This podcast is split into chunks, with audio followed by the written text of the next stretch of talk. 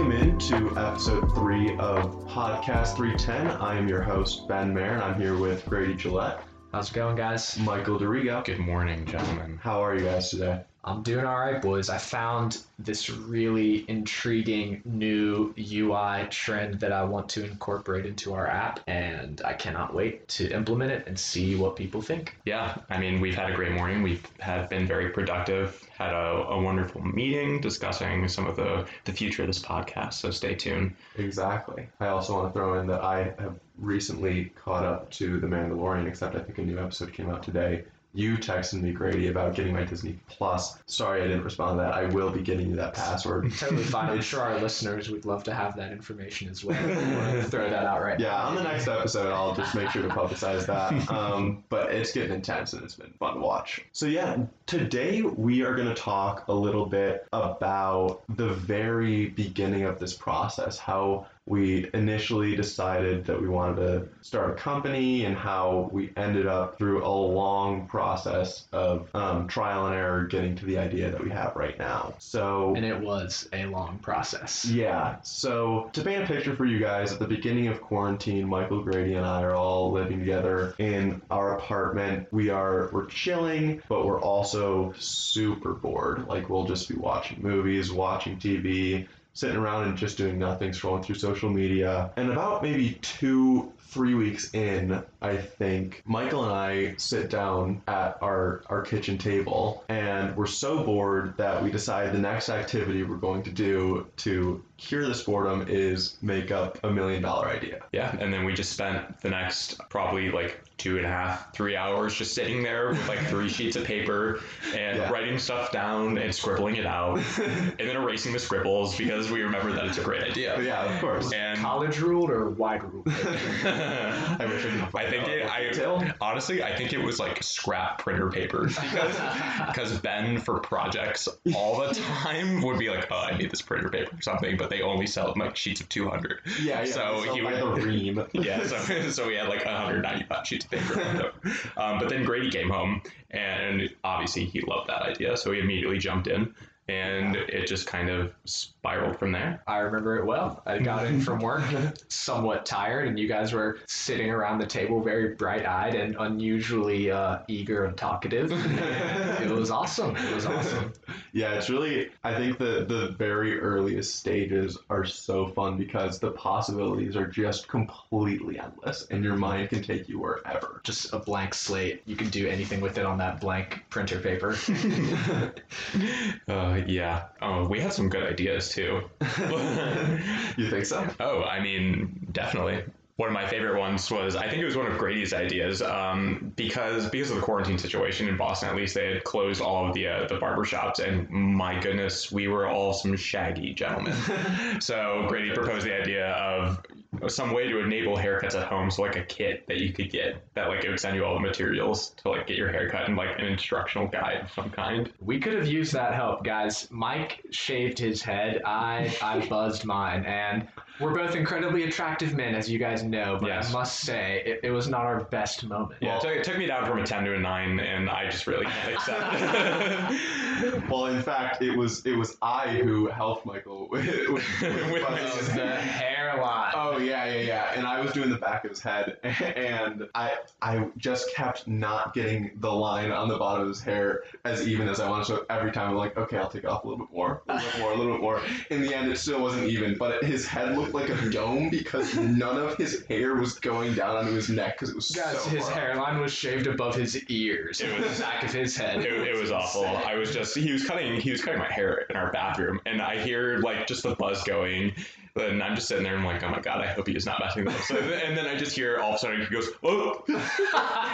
And I was like, what do you mean? What did you just do? And thank goodness nobody saw me for the next 3 months because it truly was a horrifying sight. I'm glad I didn't have to subject anybody to that. I actually had ulterior motives. I was so jealous of you being a 10. I wanted to bring you down. I know. We had a few other good ideas though, I think, didn't we?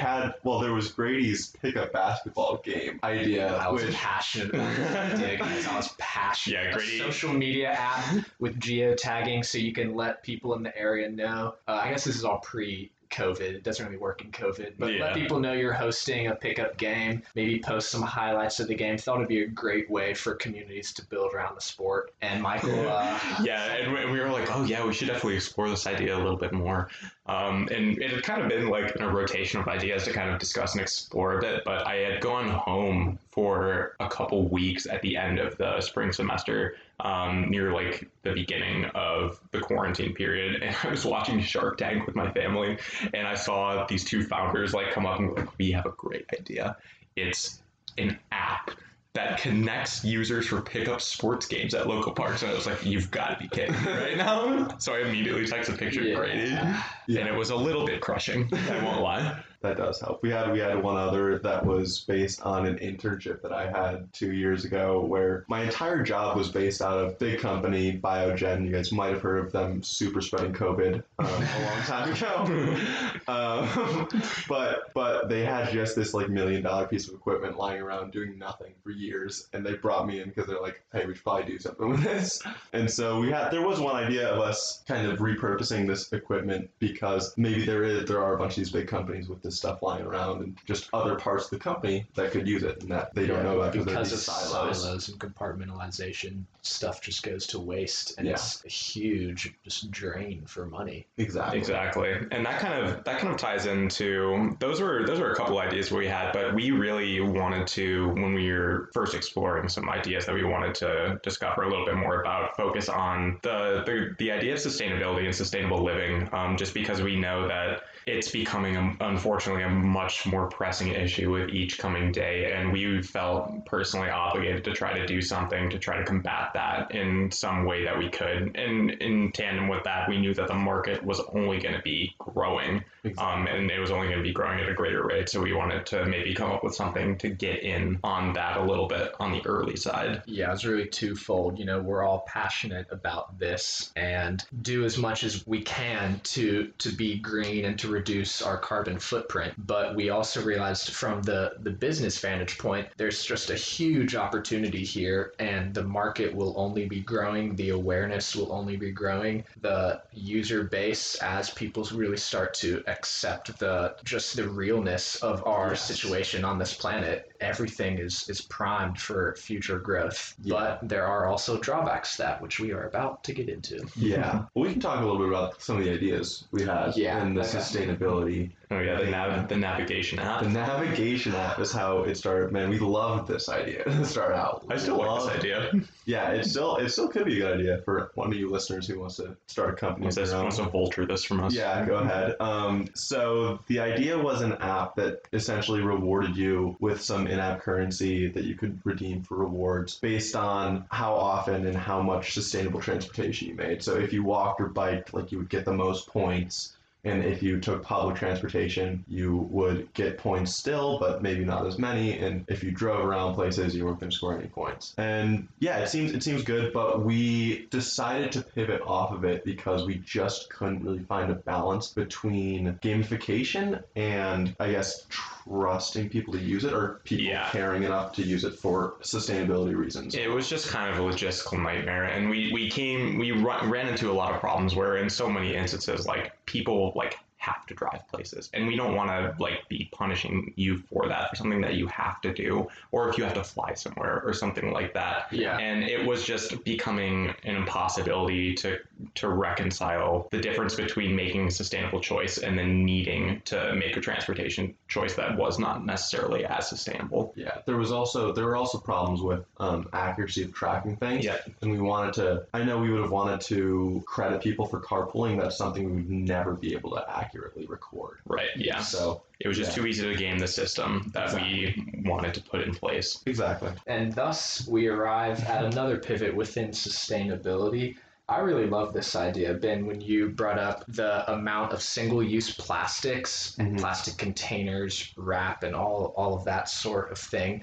used at grocery stores, and how that is just incredibly detrimental. A lot of sustainable organizations really are trying to eliminate single-use plastics as one of the largest producers of plastic that's now in the ocean. So you brought up this idea of having, you know, grocery stores where it's all sustainably sourced material and reusable containers and local products to reduce shipping and the carbon footprint there. Would you tell us a little bit about that? Yeah, so there are actually a few of these zero-waste shops that have popped up around mostly cities, a lot of East Coast cities, and I still think this is a really great idea because it is the leading source of plastics waste is food wrapping and food packaging. It's really just a matter of what kind of products you can actually get into the store. So fresh produce, sure, you can do, but there are so many things that you think about that are packaged at the grocery store in ways that are so integral to the food industry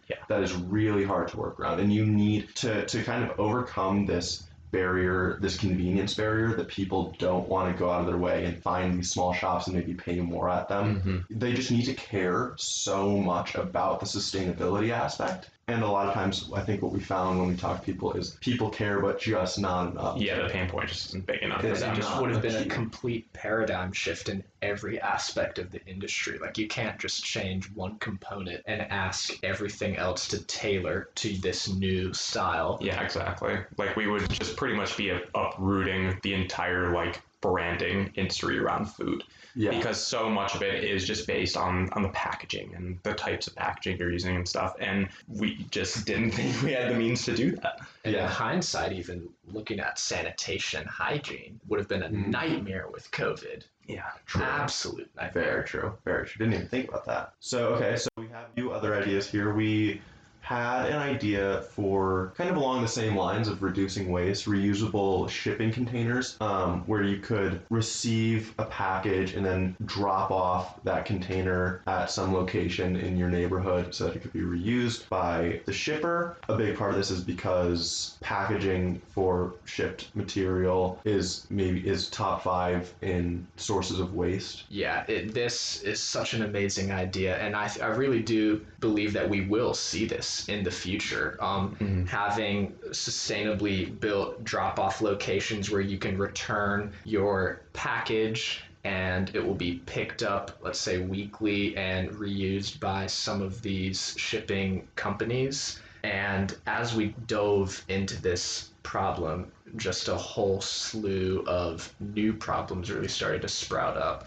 And we realized as students, we really just didn't have the capital nor the time or the connections to really begin this process and see it all the way through. Yeah, it just required an intimate knowledge of the infrastructure surrounding these things that we just didn't have.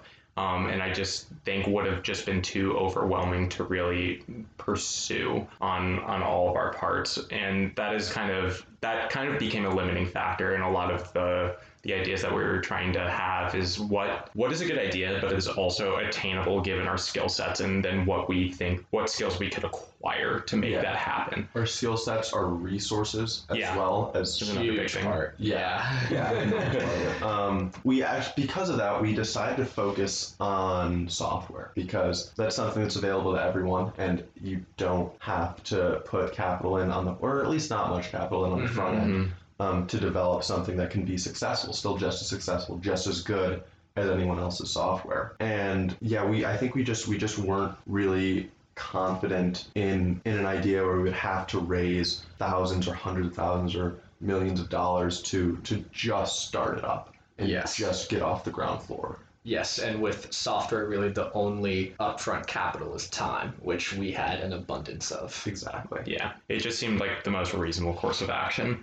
And especially with Ben's history of coding, that also made it a bit more of a no-brainer. So it was just kind of figuring out how to find the right marriage of idea Yeah. And this concentration on software. Yeah, and I remember specifically, like, any time we would bring up any idea that wasn't software, just my mind would go off with so many of these red flags that otherwise wouldn't happen. Like, oh, we need this and this and this and this and this, that otherwise with software we can just sit at home and bang it out, and we don't have to worry about getting help from 100 other people to actually make it happen. Once we figured that out, we were still focused on sustainability at this point, and I'd say that the idea that we spent the most time on, the most energy on, was a waste tracking app. It was going to be a bit like a Weight Watchers app almost, where you get points based on, or where you have points to spend on the waste that you're producing, and you have a limited number, so you can only go up to that amount per week, and it will slowly kind of work you down to reducing your waste or living a zero waste lifestyle if that's what you want. To make it a little bit more attainable, that really seems like an aggressive goal for a lot of people. You see some of these more passionate zealots out there who, I don't know, poop outside, or who reuse their orange peels, or really like I know people who actually bake their coffee grounds into other stuff. Yeah. And that is a big lifestyle change, but we realized there's an opportunity out there to kind of wean people off of this really consumerist and unsustainable lifestyle into creating new habits where you don't use single-use plastics as much, where you reduce your use of plastic straws, and where you don't waste as much food. Yes. Yep. Yes. Another big one. Sadly, awful. Yeah. What is it? Almost half of all food produced in the U.S. goes to waste, I believe. Yeah, something like that, which is really unfortunate. Yeah, but we found ourselves running into a similar problem with this, as well as with the Sustainable Navigation app, is that it is a pain point for people, but it's not big enough of a pain point for people wanting to overcome the inconvenience barrier that is associated with it. And it took us a long time in talking to a lot of people to really understand that was the case, because in a classic sense, like, people act so much differently than what they say. And although, like, initially we're getting a lot of feedback from people saying, like, this is a great idea, I would love to be able to do this. But just the more that we actually dove into it and tried to narrow our interview strategies and questions down, we were learning that just this really was not the case. So we kind of found that, okay, we need to, before we go too deeply into this for something that we're not super certain about, maybe we need to take a step back and kind of really go back to square one and evaluate what is really at the core of what we're trying to do with some of this software, because we had been pretty set on software, and then what might that actually be looking like. And I think when we step back evaluating our process, at this point, we had begun to get in with the Build Lab, which is an innovation center on BU's campus. And they have some resources on problem validation, which helped us out. But I also think we were just looking for a lot of this stuff ourselves, because we wanted to make sure we were doing it right. Because obviously the vast, vast majority of all startups fail miserably. And I believe one of the biggest reasons, if not the biggest reason, is because people are just making things that no one wants. Right. You start with the product or the service, and you look for the market gap or the way to fill it in, or how to bring it to customers. Yeah, and that's just completely backwards. And we knew that all along, but it's hard to implement. Like, maybe you have a cool idea, and it's just you can't get it out of your mind, and you want to make it work. You want to create the circumstances in which it will work, and that's just not the case. So we had to kind of, I think, swallow some of our pride and start with people and start with the problem. And I think it's hard too, because, like Michael said, people will say that they really care about this, and so it's really easy for us to go down that path when they really don't. And I do want to bring up the conversations we had with the founder of Joro, which was an app that was doing things similar to us, but it was focusing on sustainability in general and not just the waste. And this app is really well done. I highly recommend it to anyone who's listening who does care about sustainability, because it can help you change your behavior. But even in this meeting, we were able to get on the line with Sanchali, I think. Yes, Sanchali, and we asked what percentage of people are paying. They have a portion of the app where you can say you're going to donate maybe $10 a month or $5 a month to this cause, this really great cause that she's saying. obviously allowed to convert some of the fossil fuels being used for some oil fields in Texas to instead using sustainable energy. And she told us maybe 1% of 2,000 users that she had on the app were willing to pay. And I think once we heard that, that was a big point that said, okay, really put it in perspective. Yeah, we can't keep kidding ourselves. Yeah, sadly, it's just not viable at this point in time. The perceived problem is not great enough to overcome the kind of activation energy of convenience and changing your lifestyle. So that kind of got us down a little bit for a while. We kind of felt lost. We felt like we really didn't have any direction with what exactly we wanted to do. So we spent, I don't know, probably a couple weeks going back to what we were doing initially and just trying to come up with that $1 million idea again. Yeah. And just countless brainstorming sessions back at the kitchen table. We went through a lot of that ream of paper. But Grady had an awesome breakthrough moment one night when he had gotten home from work. Just a total stereotypical light bulb over his head moment. As they always happen, guys, it was a shower thought. You know how they are. And I was in the shower. We were sitting at the table brainstorming as we were doing so many days of the week. And I got out and said, guys, we don't see our friends like we used to because of quarantine. What if there's a way to bump into our friends digitally? And that's the seed of an idea. That's the seed of an idea. But we all looked at each other, and I think we all kind of felt a light bulb in that moment and immediately started talking a little bit more, like, what do you mean bump into each other? Yeah. How do you know who you want to talk to, who you don't want to talk to? How frequently would this occur? Do people, if they want to stay in touch, why don't they just call or FaceTime their friends? Right. And it's been a long time since that day. And we've just kind of been continuing that light bulb moment ever since. Oh, yeah. Yeah. And I specifically remember once we started to flesh out more what the app would look like realistically, rather than just you bump into people virtually, I remember, at least personally, I was like just getting excited as a customer. Not even as the founder or an entrepreneur, just thinking, man, it would be so nice to have this because I feel this problem so acutely. And there are so many people in my life that I would think about and I'd be like, man, it'd be great to just have them pop up my phone for 5 or 10 minutes and just to see them and not need to reach out to them. And I think we all kind of felt that way, at least to some extent, about people in our lives. Yeah, I think the kind of shower thought I had was also tied into this problem that we were only seeing each other. We'd been in this apartment more or less every day for several months, and we realized we're not seeing our friends as we used to, and our relationships really were suffering. And I think loneliness was setting in for all of us in different ways. But I think we had learned from that point that you don't start with the idea, and we talked about this that night. But like, is this a real problem that people want to stay in touch with their friends but aren't doing so as frequently as they would like? So that was kind of where we started. We reached out to a lot of people and just kind of asked, are you happy with how often you talk to your friends? Yeah, I think I remember that first night, we were getting really excited about the idea, and we wanted, after having gone through this whole process of getting really excited about ideas over and over again, and then kind of realizing that they weren't the idea that we should be going with, we're like, okay, let's back up. We have to make sure this just isn't us and that people feel the same way. And so I think we could probably call at least 5-6 friends. Yeah. And we got some people that were like, oh shit, this sounds like an actually awesome idea. And so then we were like, okay, we have something that we can actually move forward with, something that might be real now. Yeah, and we continued with that, talking to people about this problem, and discovered it is much more real and almost normalized than we had thought at first. And I think we continue to be incredibly excited about the opportunity that is presented with this problem. Yeah, absolutely. And I think this is a good point to kind of wrap up a little bit. Definitely fun to talk about this stuff again. It's been a while since all this happened. Yeah, nice to revisit, kind of map how far we've come. Yeah, this was back in March, guys. It's so crazy. Really, I can't believe we're at the end of 2020. I feel like I've lived 10 years in the last 9 months. I think you might have.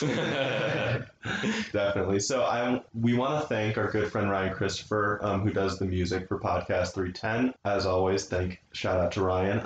Make sure to follow the socials for our company at Bump Call 310. 310 on Twitter and just at Bump Call on Instagram. We want to remind everyone to reach out to a friend or a loved one today so you can keep in touch, and tune in next week for another episode of Podcast 310. All right, thanks guys. Stay safe.